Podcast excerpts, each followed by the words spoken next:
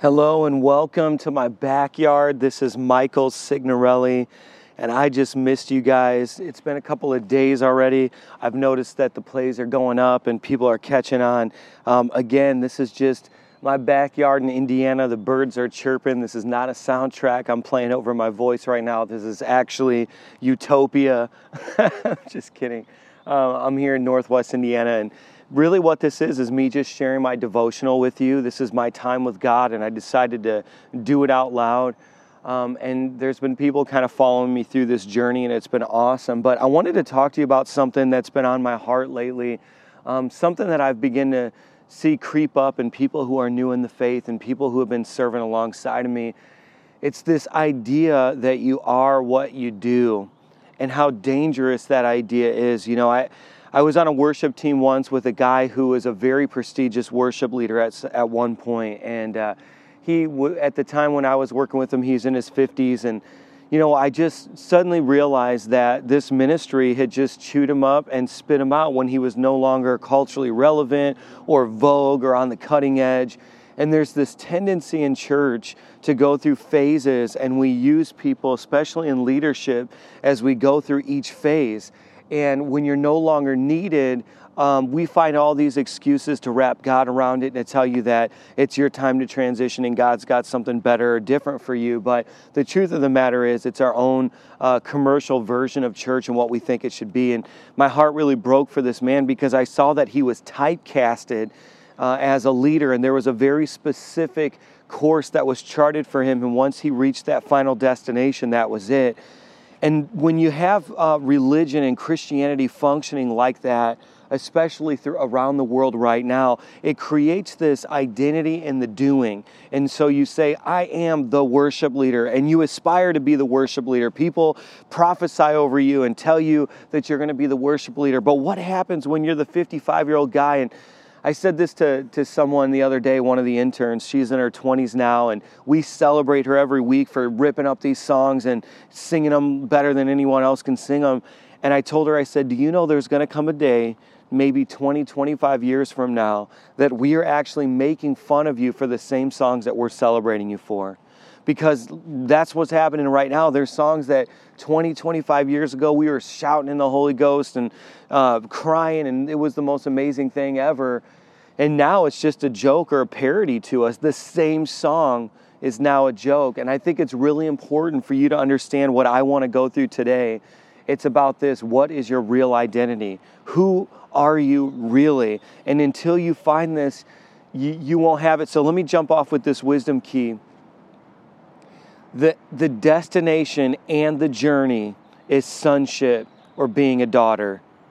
That's what it is. The journey and the destination is you being a daughter or being a son. That's it.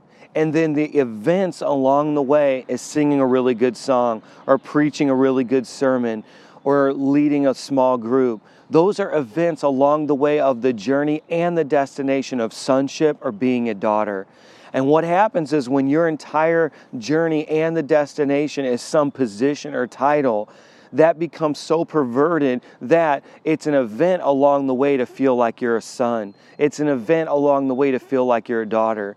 And what I want to get to you today is this once you let this settle into your being that I am a son and, or I am a daughter of the King, of God, and the intimacy of that relationship, then suddenly all this other stuff will unravel and you won't have religion anymore. You'll have a relationship. I've been looking at this book, The Ragamuffin Gospel by Brennan Manning. And listen, we at the end of the day are all just a bunch of ragamuffins. We are beggars and we are thieves and we are orphans and we are so hopelessly lost without the gospel. But what the gospel does is it lets us truly understand our real price. What's our true value? You know, on earth, the price of a thing determines its value. And so we constantly have to make sure when we go into the marketplace that we're paying a price that matches the value. If somebody said, hey, you know, here's this couch, you know, I'll sell it to you for a $1,000, but, um, the value of the couch was only $200.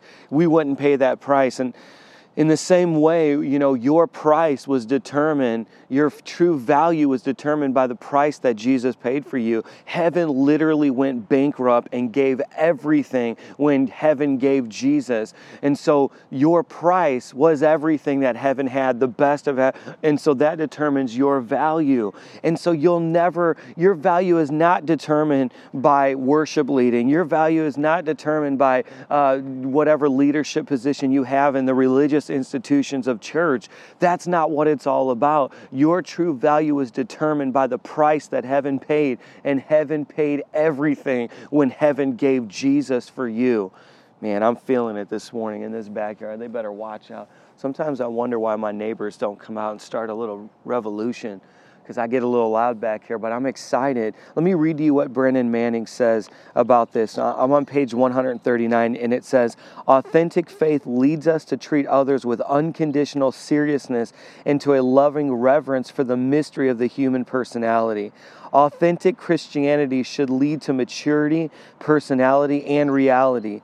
It should fashion whole men and women living lives of love and communion. False, manhandled religion produces the opposite effect. Whenever religion shows contempt or disregards the rights of persons, even under the noblest pretext, it draws us away from the reality and of God. And I just want to say that I love this line. It says, even under the noblest pretext. You know, I've been hurt in church by a lot of people with the right motives. And when I you know, do the intern uh, process of hiring, I often ask them this question. I say, What are you going to do the first time that I disappoint you? What are you going to do the very first time that I let you down? What are you going to do the very first time that I fail you? And they're often perplexed by that question because how many times in an interview has your boss asked you, Have you ever had someone ask you, What are you going to do when you realize I'm human? And that is a very difficult question for them to answer because I think a lot of times our we have our exit strategy and we're like, well, we'll get hurt a couple of times, but how many times are you going to get hurt until you leave type of mentality in the church world. And a lot of times I've been hurt with people with, with very noble intentions. For example, people like to do future telling prophecy and they'll say, one day you're going to be this international evangelist. God's going to call you all over the world to preach and to teach and to minister His word. And you get real hyped up on that and you say, okay, I'm going to go do it but they leave out the whole journey that leads up to the fulfillment of that dream. And what they don't tell you is, well, you're going to learn character after years of scrubbing toilets, and God's going to teach you consistency after year and year of coming to church and handing out bulletins. And then after He trusts you and you laid a foundation and your character can sustain the gift that He's given you, He's going to send you all around the world to preach and teach. They leave out the character building journey along the way, and then they create this rock star mentality inside of you and kind of set you up for disappointment because then when God gives you the assignment to scrub a toilet or God gives you the assignment to hand out a bulletin, you're like, wait a second, this isn't compatible with what I was told by the man of God, by the great prophet. I was told that I was going to preach and teach all over the world. This isn't compatible. We have to ask ourselves, what is it really all about? Even people with the noblest intentions sometimes get it wrong. And so, my message to you this morning is maybe religion's messed it up. Don't go and start a home group. Um, what I like to call the home licking groups, the the uh, or the wound licking groups. You know, you get together and you talk about everything that you hate about the people who wounded you. Um, the cross is strong enough for you to enter into an intentional community and stay there and grow and develop and be the change that you want to see. Um, doesn't mean you have to submit yourself to abuse or stay in, in, in an abusive scenario, but it does mean that um, healthy things grow. And you know, in New York City, it's funny because there's this phenomenon. If you, if when the sub in the subway station, when the cars pull up, if there's a car with only one person in it, don't get in in that subway car because it's going to smell real bad. Somebody's probably defecated or vomited or something in that car um, you know, oftentimes there's a reason why the other cars are full and one of them's empty. And, you know, if someone's got like a, a group or something meeting at their house and that's cool it doesn't mean that's not the beginnings of something that god could have his hand on. But beware of these uh, wound licking crews um, that have abandoned churches and don't have the intestinal fortitude to be the change in churches that god's called them to and or to submit to spiritual authority. They've gone rogue and they're rebels and all they're going to breed is more rebellion um, don't and be careful of that. You know, healthy things grow. Some churches are huge because they're seeker sensitive and they're uh, commercialize the gospel, but some churches are huge because they're healthy places where the leadership loves loves them and isn't perfect, but they're perfect hearted. And these churches grow because God's um, God is He's breathing on it every day because uh, the leadership all the way down is creating an opportunity for growth and creating an opportunity for um, people to realize and reach their potential and fulfill their destiny. And why did I say all that? I said that because um, manhandled religion is on its way out. And people are coming into an awareness now that there's more. Let me keep reading. It says, John's gospel shows the religious leaders of Israel worried about Jesus. So it says, the chief priests and Pharisees called a meeting. Here's this man working all these signs, they said. What actions are we taking? If we let him go on uh, this way, everybody will believe in him, and the Romans will come and suppress the holy place of our nation. One of them, and his name was Caiaphas, the high priest that year, said, you do not seem to have grasped the situation at all. You fail to see that it is your advantage that one man should die for the people rather than that the whole nation should perish. So, a terrible thing had happened to this man's heart. Religion has left the realm of respect for person. And for this Pharisee, sacredness had become institutions, structures, and abstractions. He is dedicated to, quote unquote, the people, so individual flesh and blood, men are expendable. This Pharisee is dedicated to the nation, but the nation does not bleed like Jesus. This Pharisee is dedicated to the temple, impersonal brick and mortar. This Pharisee became impersonal himself, no longer a warm human being, but a robot, a fixed and as fixed and rigid as his unchanging world. What I don't want to do with the church is create a situation where I where I think that I care about the right things. I think that I'm the one who sees it. I'm the one who's got the revelation. This is why we do what we do. And I miss the person in the process. You know, for those of you who are listening as we've went through this morning and and sat in the backyard and kind of discussed this topic, I want you to know that God is enough, that the cross is enough, that His people, the church is enough, that you don't have to go rogue, that you don't have to go run off trying to fulfill your own desire, your own, your, that the strength is in the unity, that we cannot create these institutions of brick and mortar and yet miss the person. Here's the thing Church is messy. You're going to get hurt in the process of loving a whole bunch of wounded people because their instincts are all perverted. You know, they're going to bite the hand that feeds every single day. They're going to do you wrong. People are going to talk about you. They're going to gossip about you. That doesn't give you license to run away from the very thing that God's called you to. You've got to get yourself into such a place of security and identity where you're like, they truly can't hurt me and take me out of the game because I know who I am. I'm a son I'm a daughter, leading a great worship song, preaching a great sermon. Those are just events, but the journey and the destination is I am a son of the King and I'm protected and He's got me. He's the God of justice. He will revenge, He will repay. And when God has truly done His work in your heart, you'll have this freaky experience where you'll turn around and you'll actually start praying and interceding for those who hurt you because you'll either understand it or you'll empathize so much that you would never want them to to, to pay the price of hell for what they've went, for what they've done to you. And God's brought me to that place where I find myself crying for people who've hurt me, crying that they don't have to experience the shackles and the chains and the bondage of darkness, that they don't have to go through all the hell um, of finding out what it really means to get free. You know, sometimes people go on these journeys. I'm like, God, save them from that. I went on that walk. I've done that path before. Please save them from that.